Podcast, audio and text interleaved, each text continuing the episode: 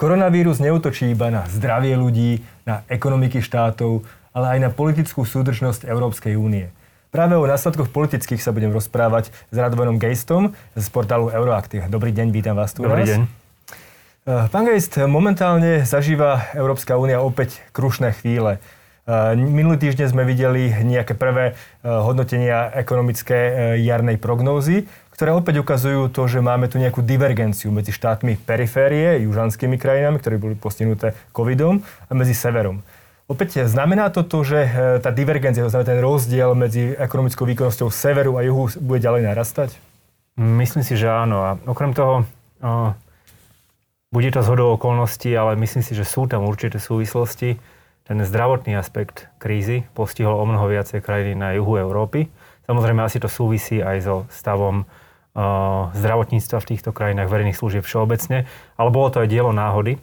Čiže nejaký horší dopad v oblasti zdravotnej alebo v oblasti civilnej bezpečnosti spojený so všeobecne slabšou ekonomikou bude mať následok, že tie rozdiely medzi krajinami ako je Nemecko alebo Holandsko a krajinami ako je, ako je Taliansko alebo Španielsko pravdepodobne ešte narastú. O to viac, že tá pomoc pre, pre firmy, pomoc pre obyvateľov, ale najmä pomoc pre firmy sa dnes odohráva najmä na národnej úrovni. Čiže krajiny ako Nemecko do nej môžu investovať o mnoho viac. A je taká štatistika z minulého týždňa. Európska komisia teraz vlastne ako na bežiacom páse schváluje krajinám nejaké, nejaké schémy pomoci v rámci výnimiek z pravidel štátnej pomoci. Tie schémy, teda tá pomoc je v obrovských množstvách, v obrovských objemoch polovicu, viac ako polovicu z nich tvorí pomoc poskytovaná Nemeckom. Napriek tomu, že nemecká ekonomika tvorí iba štvrtinu ekonomiky eurozóny. Čiže z toho vidno, že asi aj tie nemecké firmy sa lepšie prispôsobia, alebo teda lepšie prestanú tú krízu a budú potom viac pripravené, keď začne ekonomika opäť rásť, možno aj expandovať na nové trhy, ktoré, na, ktorých, na ktorých sa teraz strácajú firmy napríklad z Talianska alebo zo Španielska. To môže byť pomerne veľký problém, pretože nebude rast iba e, ekonomický rozdiel medzi výkonnosťou juhu a severu, ale aj dlh týchto krajín a pravdepodobne nezamestnanosť a bude to mať možno aj politické konsekvencie. Očakávate teda, že Európska únia e, prejde do nejakej ďalšej fázy krízy? Mm. Tá kríza politická určite príde a myslím si, že už dnes sme svedkami mm, takého veľkého prepadu ochoty spolupracovať. Napriek tomu, že Nemecko prislúbilo, že dá do európskeho rozpočtu o mnoho viac peňazí a jednorazovo pomôže takýmto navýšením jednorazovým príspevku prekonať následky, následky krízy. Ochota spolupracovať dnes nie je o nič väčšia než počas krízy v eurozóne.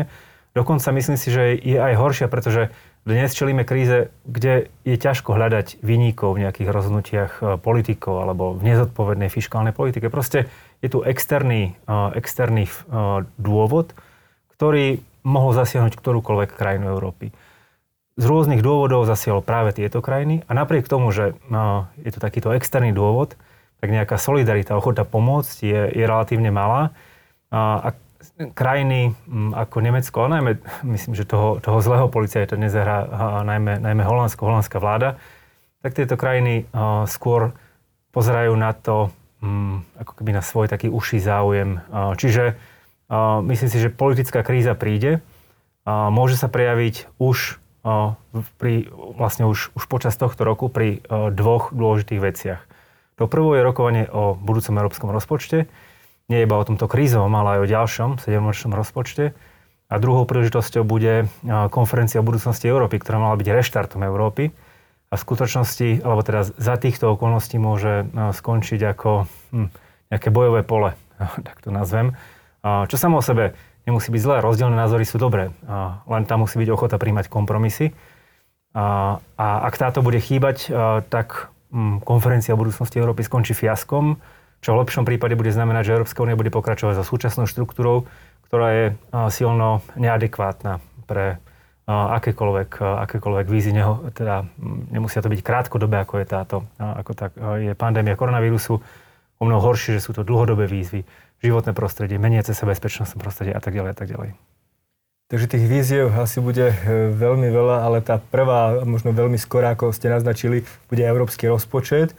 A spolu s ním sa budeme baviť aj o nejakom európskom fonde na, alebo COVID fonde, ako, ako to nazvať, na nejaký reštart európskej ekonomiky ten by mal byť v pomerne veľkých objemoch, aj napriek tomu, že tu bola schválená nejaká pomoc, tak tento by mal byť dlhodobejší a pomôcť práve tým problematickým krajinám. V akom stave momentálne je, sú rokovania o takomto fonde?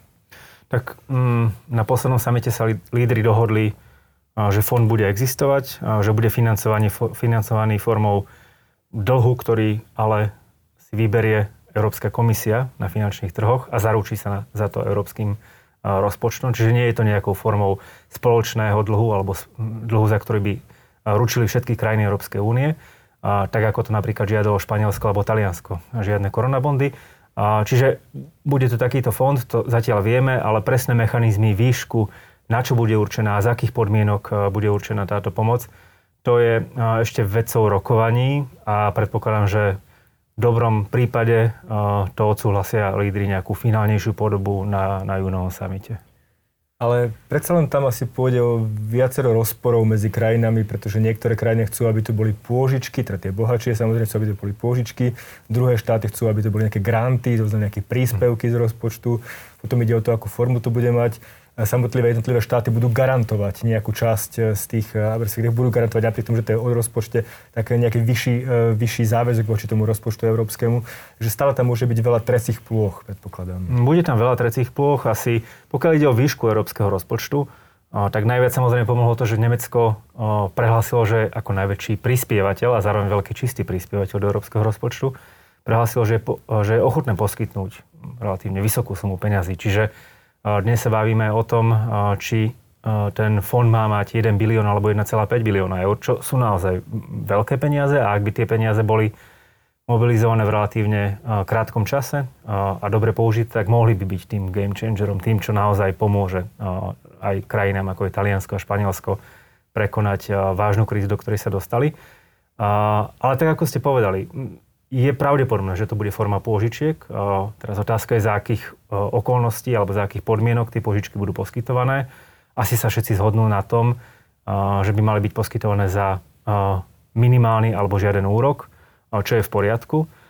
Otázkou je, na akú veľkú záruku budú žiadať krajiny ako je Nemecko a Holandsko od tých, ktorí, ktorí tieto požičky budú, budú brať, alebo aké, aké podmienky s tým zviažia. To už sme videli vlastne pri takmer fungujúcom nástroji záchrany pôžičiek z Eurovalu, ktorý tiež má byť využitý na niečo podobné a ktorý mal byť ako keby tou prvou náhradou za, za koronabondy, ale zrejme aj výškou, aj, aj spôsobom použitia veľmi neadekvátnou.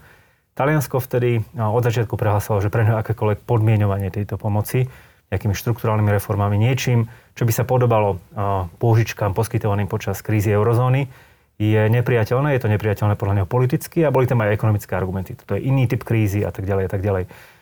Čiže nakoniec budeme mať nástroj ESM spojený s nejakou formou kondicionality, nejakými podmienkami, nejakou, ale veľmi ľahkou formou monitoringu, žiadne návštevy pravdepodobne z Bruselu, z inštitúcií sa, sa konať nebudú.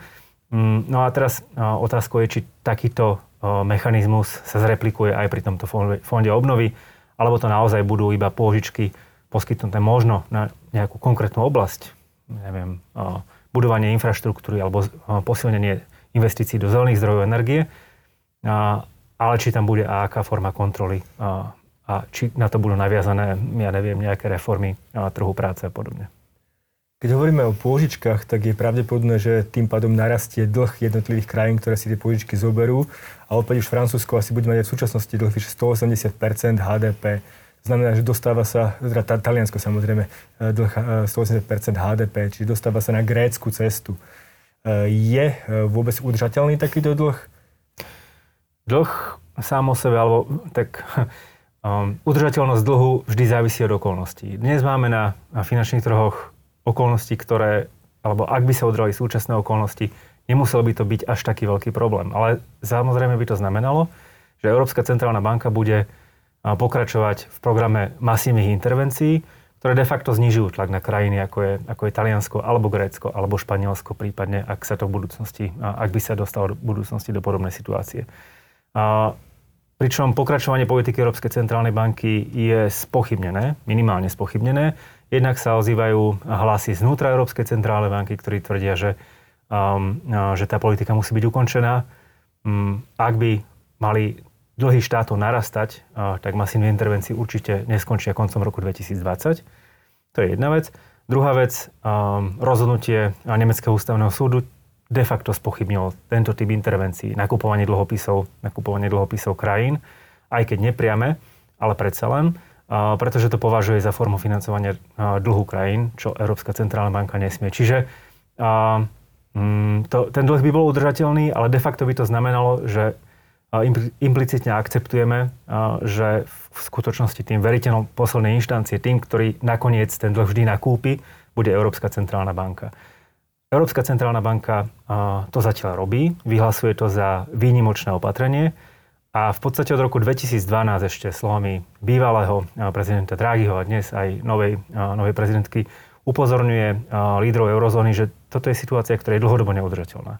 Ona môže byť, alebo ona intervenovala na záchranu eura, ale tie dlhodobé riešenia, stabilizátory musia byť vytvorené inak. Mnoho ľudí, mnoho ekonómov označuje práve nákupy centrálnu banku dlhopisov hlavne periférnych krajín ako niečo, čo zachránilo eurozónu v európskej dlhovej kríze. Jedná sa o bilióny eur.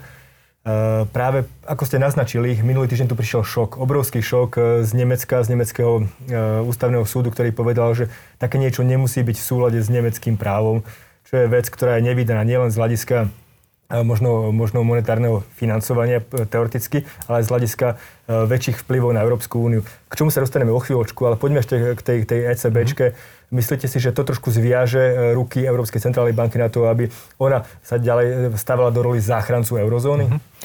To rozhodnutie sa netýkalo samozrejme programu, ktoré spustila ECB v súvislosti s, s koronakrízou. Týkalo sa predchádzajúcich programov, ale samozrejme, ak takto rozhodol ústavný súd v prípade predchádzajúcich programov môže prísť nová žaloba, nové podanie a nové rozhodnutie v prípade týchto programov. Čiže myslím si, že ako keby bezprostredne to rozhodnutie neohrozí to, čo chce Európska centrálna banka minimálne do konca roka robiť na, na trhoch. Ale mení to dve veci. Jednak posilňuje to postavenie tých vo vnútri Európskej centrálnej banky, ktorí tvrdia, že túto politiku treba čo najskôr ukončiť a treba sa obmedzovať. A po druhé, tak ako ste naznačili, Európska centrálna banka kedykoľvek v budúcnosti, keď bude možno plánovať nejakú intervenciu, tak bude plánovať o mnoho opatrnejšie. Ono by to nemusel byť problém. Problém je to preto, alebo Európska centrálna banka je, respektíve dvakrát bola to inštitúciu, ktorá podľa mňa menovú úniu zachránila. Zachránila ju v roku 2012, keď spustila vôbec takéto masívne intervencie prvýkrát. A keď tvrdila, že jej úlohou je de facto aj brániť existenciu eura. A podľa mňa menovú úniu zachránila opäť teraz. Našťastie tá kríza neprerastla do situácie, kedy by si niektoré krajiny, ako napríklad Taliansko, neukázali refinancovať svoj dlh. Ale už v tých posledných týždňoch predtým, ako Európska centrálna banka rozhodla o teda veľkom navýšení intervencií, tak sa, tak sa ukazovalo, že ten rozdiel medzi tým, čo si trhy žiadajú, aký úrok si žiadajú od Talianov, aký úrok si žiadajú od, napríklad od Nemcov, postupne narastá. Čo bol veľmi nebezpečný signál. Na teraz, uh, na teraz to ustalo. Čiže podľa mňa to bol druhý, uh, druhý krát, kedy, kedy Európska centrálna banka zachránila eurozónu a bola jediná, ktorá to dokázala, pretože eurozóna nemá vlastný rozpočet, z ktorého by dokázala takéto veci riešiť. Záchranné mechanizmy uh, typu eurovalu sú Mm, skôr určené na iné typy kríz a v konečnom dôsledku ich objem je obmedzený, čiže nedokázali by riešiť simultálny problém Talianska a ďalších krajín. Čiže je to, je to nebezpečné a vytvára to, vytvára to skôr mm, nejaké riziko do budúcnosti. Teraz do konca roka to asi nebude nič meniť na politike Európskej centrálnej banky. Skôr to bude zaujímavé ako nejaký spor, ktorý sa ako nejaký politický, ale aj právny spor, ktorý môže ovplyvniť ostatné oblasti. E, teoreticky sa môže stať, že do troch mesiacov nemecká centrálna banka prestane nakupovať nemecké dlhopisy a tým vlastne ukončí jednostranne program, ktorý slúbila Európska centrálna banka. To môže byť ten najhorší e, rýchly scenár, ktorý môže nastať. E, do tých troch mesiacov práve požaduje od ECB, aby predložila dôkazy, že jej program je proporčný k cieľom, ktoré, ktoré má. Takže teoreticky už o 3 mesiace by sa mohlo začať opäť hovoriť o nejakom rozpade eurozóny a týchto, týchto veciach, pokiaľ by skutočne k tomu pristúpila. Aj keď nemecký minister financí sa snaží hasiť ten problém ako niečo, čo je riešiteľné, zatiaľ to ani trh nevnímajú podľa mňa nejako dramaticky. Nevnímajú to dramaticky z dvoch dôvodov. Poprvé, mm, zaujímavé bude, aké argumenty poskytne Európska centrálna banka a akým spôsobom sa k nej postavia v konečnom dôsledku právnici, ústavní sudcovia v Nemecku. Um, výsledok sa asi nedá predpovedať vopred.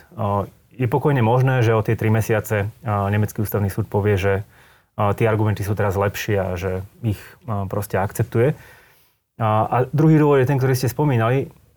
Nemecká, nemecká vláda, respektíve nemecká centrálna banka sa môžu rozhodnúť ignorovať toto rozhodnutie a odvolať sa na, na primát európskeho práva a rozhodnutie, ktoré už predtým vydal Súdny dvor Európskej únie a ktoré de facto Nemecký ústavný súd spochybnil. A, a môže sa odvolať na to, že um, môže uh, v tom čase už bežať nejaké nové konanie, uh, ktoré uh, v podstate bude mať rozhodnúť, alebo v ktorom bude mať Európsky súdny dvor rozhodnúť, či Nemecký súdny dvor neporušil európske právo, či nekonal nad rámec svojich právomocí. Čiže dovtedy, pokiaľ sa toto uzavrie, čo môže trvať rok, môže to trvať niekoľko mesiacov, viac ako rok, tak dovtedy bude Nemecko pokračovať, participovať na programe. Čiže myslím si, že väčšie riziko, alebo väčším rizikom sú tie nepriame vplyvy z tohto rozhodnutia. A, a opäť nejde iba o menovú úniu, ale ide aj oblasť, povedzme, niekedy v budúcnosti by sa nejaká krajina rozhodla porušiť niektoré spravidla jednotného trhu a, a jej ústavný súd povie, že to je v poriadku. No. A vyhlási, že jeho ústava má prednosť pred európskym právom ste sa môže týkať uh, pravidel právneho štátu a tak ďalej a tak ďalej. Áno, to, čo ste teraz povedali, to je asi tá ešte oveľa dôležitejšia vec, že v podstate Európsky ústavný súd spochybnil európske právo. Uh, ozvala sa Európska komisia, ozval sa aj Európsky súdny dvor, ktorý povedal, že on je ten zvrchovaný orgán, ktorý rozhoduje o tom, čo, ktorá inštitúcia porušuje právo a ktorá neporušuje právo. No a myslím, že v piatok uh, komisárka Ursula, Ursula von der Leyenová povedala, že Európska komisia môže teoreticky začať až právne kroky voči Nemecku. A to je, ja si myslím, že veľmi, veľmi nebezpečný precedens pre celú stabilitu Európskej únie. Ona by pravdepodobne tie právne kroky začala, ak by naozaj Nemecká centrálna banka prestala participovať na programe. Iba na základe rozhodnutia ústavného súdu to samozrejme, to samozrejme nebude, ale, ale je to nebezpečný precedens práve preto, že útočí na povedzme dva základné piliere európskej spolupráce. Jeden písaný, jeden nepísaný. Tým písaným je, že európske právo je nadradené národnému právu v oblastiach, v ktorej členské štáty odozdali kompetencie európskym inštitúciám. A druhý, taký nepísaný, alebo taký, takým nepísaným pravidlom je, je pravidlo, povedzme, spolupráce v dobrej vôle. To znamená, že ak by naozaj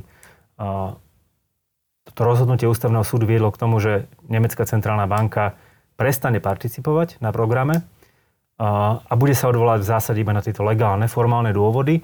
Podľa mňa mm, by to bolo porušenie takej tej dobrej vôle spolupracovať, ktoré by sa potom prejavilo v iných oblastiach, u iných ústavných súdov. Nemecký ústavný súd má, m, mm, nazvime to povedzme to takú neformálne silnú pozíciu a myslím si, že jeho rozsudok by aj v iných veciach mohli potom, nechcem povedať kopírovať, ale nasledovať ústavné súdy v iných krajinách. To sú práve tie veľké obavy ohľadom východnej Európy. Máme tu Polsko, máme tu Maďarsko, kde v podstate Európska komisia tiež vykonáva právne kroky voči štátom týchto krajín, teda voči vládam týchto krajín. E, v Polsku vieme za e, súdne reformy, v Maďarsku zase za problémy s, s azylovými E, teda s imigrantmi. Takže e, Nemecko sa teoreticky môže zaradiť týmto dvom krajinám, čo by bol veľmi nešťastný asi precedens pre, pre budúcnosť. E, ja som si všimol, že dokonca polský premiér Mateusz Moraviecky povedal, že toto je, jeden z najdôležitejších rozhodnutí v histórii Európskej únie. Samozrejme, tým si hrie, hreje svoju politickú polievočku. Ako to vnímate vy?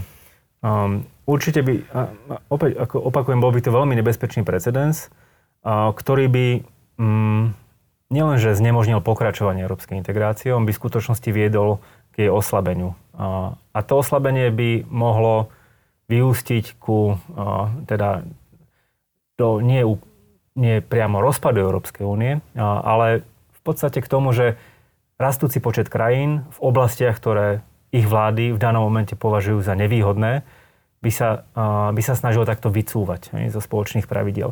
Možno na ilustráciu, jedným z základných bodov konfliktu medzi Európskou úniou a Veľkou Britániou v prebiehajúcich rokovaniach o tom, ako budú vyzerať vzťahy po Brexite, ale aj v čase, keď sa dohadovala zmluva o podmienkach odchodu, bolo, či pri interpretácii európskeho práva majú mať, alebo či to právo európske, právo jednotného trhu, pravidla jednotného trhu, majú interpretovať britské súdy, alebo má mať prednosť de facto Európsky súdny dvor.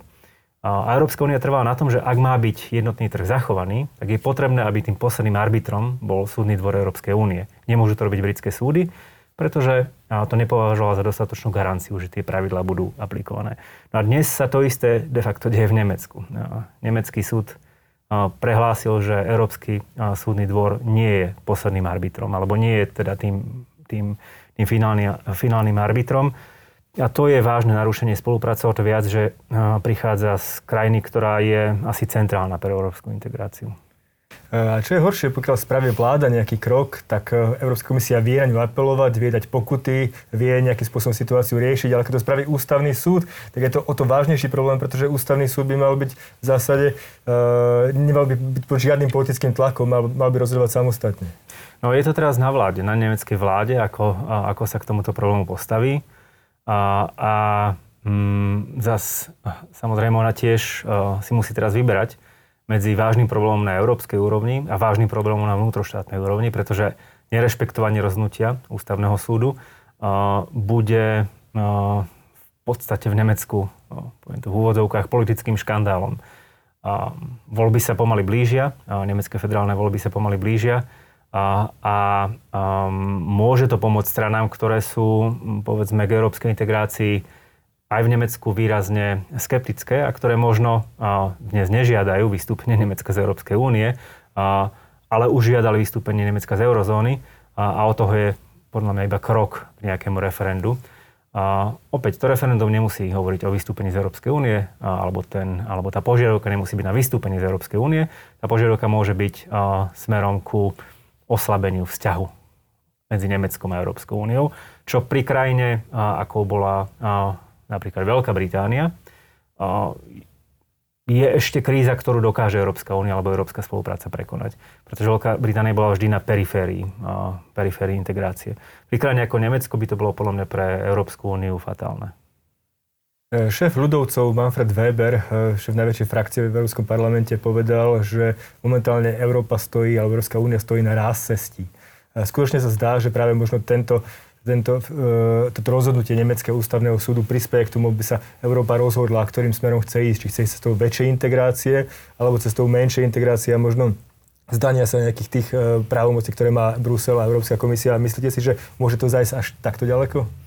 Mm, myslím si, že áno. No, no, ak sa na to pozrieme širšie, tak aj to rozhodnutie ústavného súdu to nie je iba takým bleskom z čistého neba. Ono neprišlo um, z čistá jasna. Je to spor, ktorý sa tu vedie už relatívne dlho a minimálne od toho roku 2010 až 2012, kedy menová únia čelila vážnym problémom a kedy tieto problémy mohla riešiť povedzme zmenou zmluv alebo vytvorením komplementárneho zmluvného základu, čo napríklad robila, keď tvorila tzv. stály euroval, zmluvu OSM, uh, ktorá stanovila určité, určité pravidlá alebo problém mohla riešiť e, rôznym naťahovaním e, tých primárnych zmluv a, a, a, a aktivitami, ktoré sú povedzme až na hrane kompetencií inštitúcií. A všetci od začiatku upozorňovali, že to, čo robí Európska centrálna banka, alebo všetci e, ozvali sa hlasy aj priamo znútra ECB, ktoré upozorňovali, že to, čo robí Európska centrálna banka, je možno nevyhnutné pre prežitie eurozóny, ale je to na hrane kompetencií Európskej centrálnej banky. Je to niečo, čo tie pôvodné zmluvy nepredpokladali a, a čo môže byť právne napadnutelné a právne problematické. A ukázalo sa, že mali pravdu. Čiže nie je to, ako keby, keď to tak nazvem iba vinou v úvodzovkách Nemeckého ústavného súdu. On v podstate rozhodoval tak, ako rozhodoval v rámci možno nejakej svojej teda názorov sudcov, tradície a tak ďalej, ale dôležité je, že počas týchto v podstate 8 rokov, alebo ak berieme rok 2010 ako začiatok problému, tak 10 rokov, kedy Európska centrálna banka podržala chrbát eurozóne, kedy ju naozaj podržala, tak lídry krajiny Európskej menovej únie neurobili až tak veľa na to, aby vytvorili nejaké, nejaké zabezpečovacie mechanizmy. 10 rokov potom, ako sa rozpútala kríza v eurozóne, sa ešte stále bavíme o tom, či má mať eurozóna nejaký rozpočet. Ešte stále sa bavíme o tom, či euroval je ideálny nástroj na, na riešenie kríz, ktoré sú povahu iné ako tá kríza v roku 2010 až 2012. Ešte stále sa bavíme o tom, či je alebo nie je nejaká forma spoločného dlhu, korona bondy, eurobondy, akokoľvek to nazveme, za červenou líniou alebo nie. Tých 10 rokov tá diskusia mohla bežať, Európska menová únia už dnes mohla vyzerať inak a toto rozhodnutie ústavného súdu mohlo byť iba takou epizódnou vecou. No, dnes sme bohužiaľ v situácii, kedy ohrozuje, ohrozuje prežitie menovej únie, Európskej únie ako takej.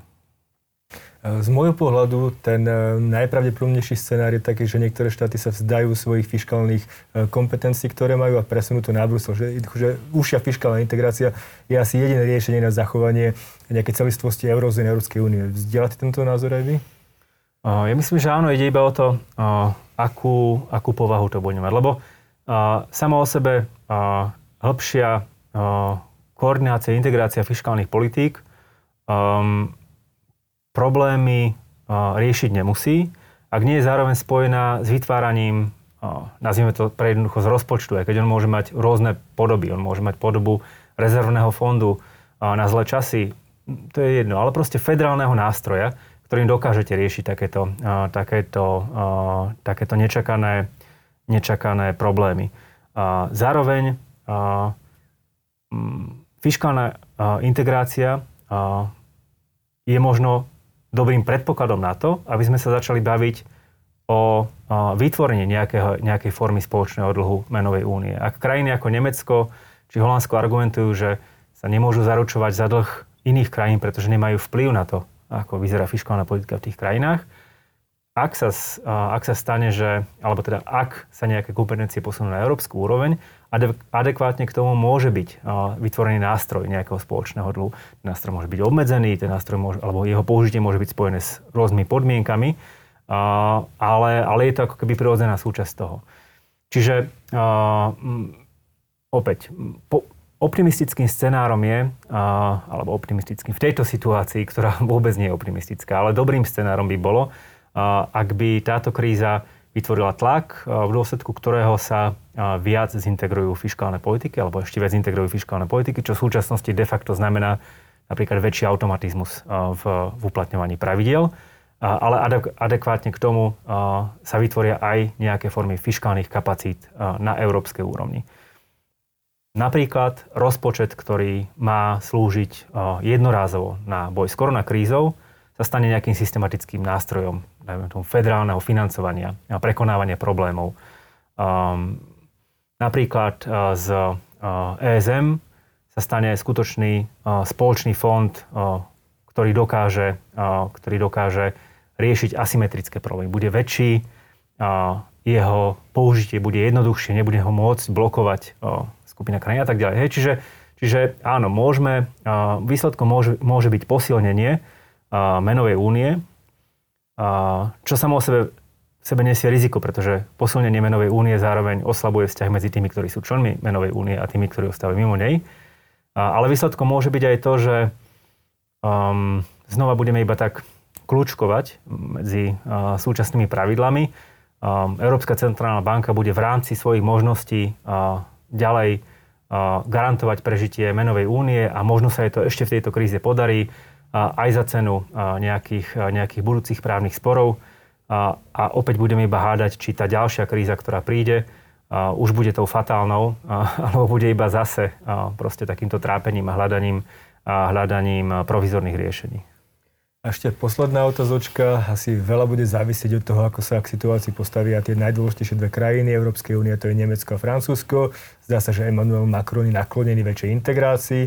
Však otázka je na nemeckej strane, kde sa čaká na, na, na následníka e, Merkelovej. Takže myslíte si, že e, tam budeme ešte čakať nejaké mesiace, alebo táto kríza veľmi urýchli ten proces rozhodovania, ako ďalej? To je pomerne ťažké povedať, pretože už pred o, touto krízou upozorňovali komentátori, že um, nemecká politická scéna, tie hlavné nemecké politické strany, uh, dnes stoja, zdá sa, pred neriešiteľnou otázkou líderstva. Uh, Nik uh, v CDU, CSU sa neukázal ako nejaký prirodzený následník um, alebo následníčka Angely Merkelovej a, a takisto uh, Nik uh, u sociálnych demokratov nevyzerá ako nejaký prirodzený líder. Dalo sa, že paradoxne uh, najpripravenejšou stranou na prebratie nejakej zodpovednosti sú zelení, ktorí vždy boli iba takouto tretiou stranou do počtu spolu s liberálmi. A, a, a bol istý čas, kedy dokonca aj viedli v, v, v prieskumu verejnej mienky. Um, tak či onak, nedá sa dnes povedať, že by v Nemecku bolo vyriešené, kto preberie po Angele Merkelovej to žezlo. Jej um, politické, alebo politický odkaz, dedictvo politické uh, má svoje silné aj slabé stránky, tak to povedzme, ale v každom prípade uh, 1,5 ročia dominovala európskej politike a, a definovala a, európsku politiku Nemecka spôsobom, ktorý v konečnom dôsledku sa snažil byť konsenzuálny. Nebol vždy odvážny, častokrát bol skôr naopak príliš opatrnícky, ale snažil sa byť konsenzuálny. A musela vyvažovať aj euroskeptickejšie názory vo vnútri vlastnej strany alebo, alebo v CSU Čiže mm, toto je vážnou otázkou. A aj na tej francúzskej strane Emmanuel Macron dnes ešte niekoľko rokov môže byť istý, že ostane francúzským prezidentom, ale podľa mňa už o rok, dva bude musieť začať stále viac hľadiť na svoje šance na znovu zvolenie. A tie budú veľmi závisieť od toho, ako Francúzsko prestojí túto súčasnú krízu a akým spôsobom Emmanuel Macron dokáže Francúzom odovzdať odkaz, že on je tým, ktoré, ktorý Francúzsko zachránil a nie tým, ktorý ho, ktorý ho potopil. Napriek tomu, že, že Francúzsko tá kríza zasiahla pomerne, pomerne silno. A to jednak aj tá jej zdravotná časť, bolo tam dosť veľa nakazených, dosť veľa mŕtvych ľudí, ale aj ekonomická časť. Francúzsko muselo zaviesť prísne opatrenia. Čiže Opäť, môže sa stať, že to pomôže Manuelovi Macronovi, že on bude tým lídrom, ktorý previedol krajinu cez ťažké časy a môže sa stať, že ho to potopí, že spolu s tými predchádzajúcimi problémami, ktoré vyústili do hnutia žltých hviezd a tak, žltých hviezd a tak ďalej, to jeho, jeho popularitu definitívne potopí. Posledný rok v úrade bude už iba takým trápením a v skutočnosti každý bude premýšľať, kto bude, kto bude jeho následovníkom. A, a vtedy bude veľkou otázkou, či tým následovníkom náhodou nebude Marila Pénová. Zdá sa, že tých víziev je veľa a tých problémov potenciálnych tiež, že rozhodne to bude zaujímavé sledovať aj najbližšie ďalšie mesiace. Ďakujem radovaný gestovi z Euroaktívu a prajem všetko dobré. Ďakujem, dovidenia.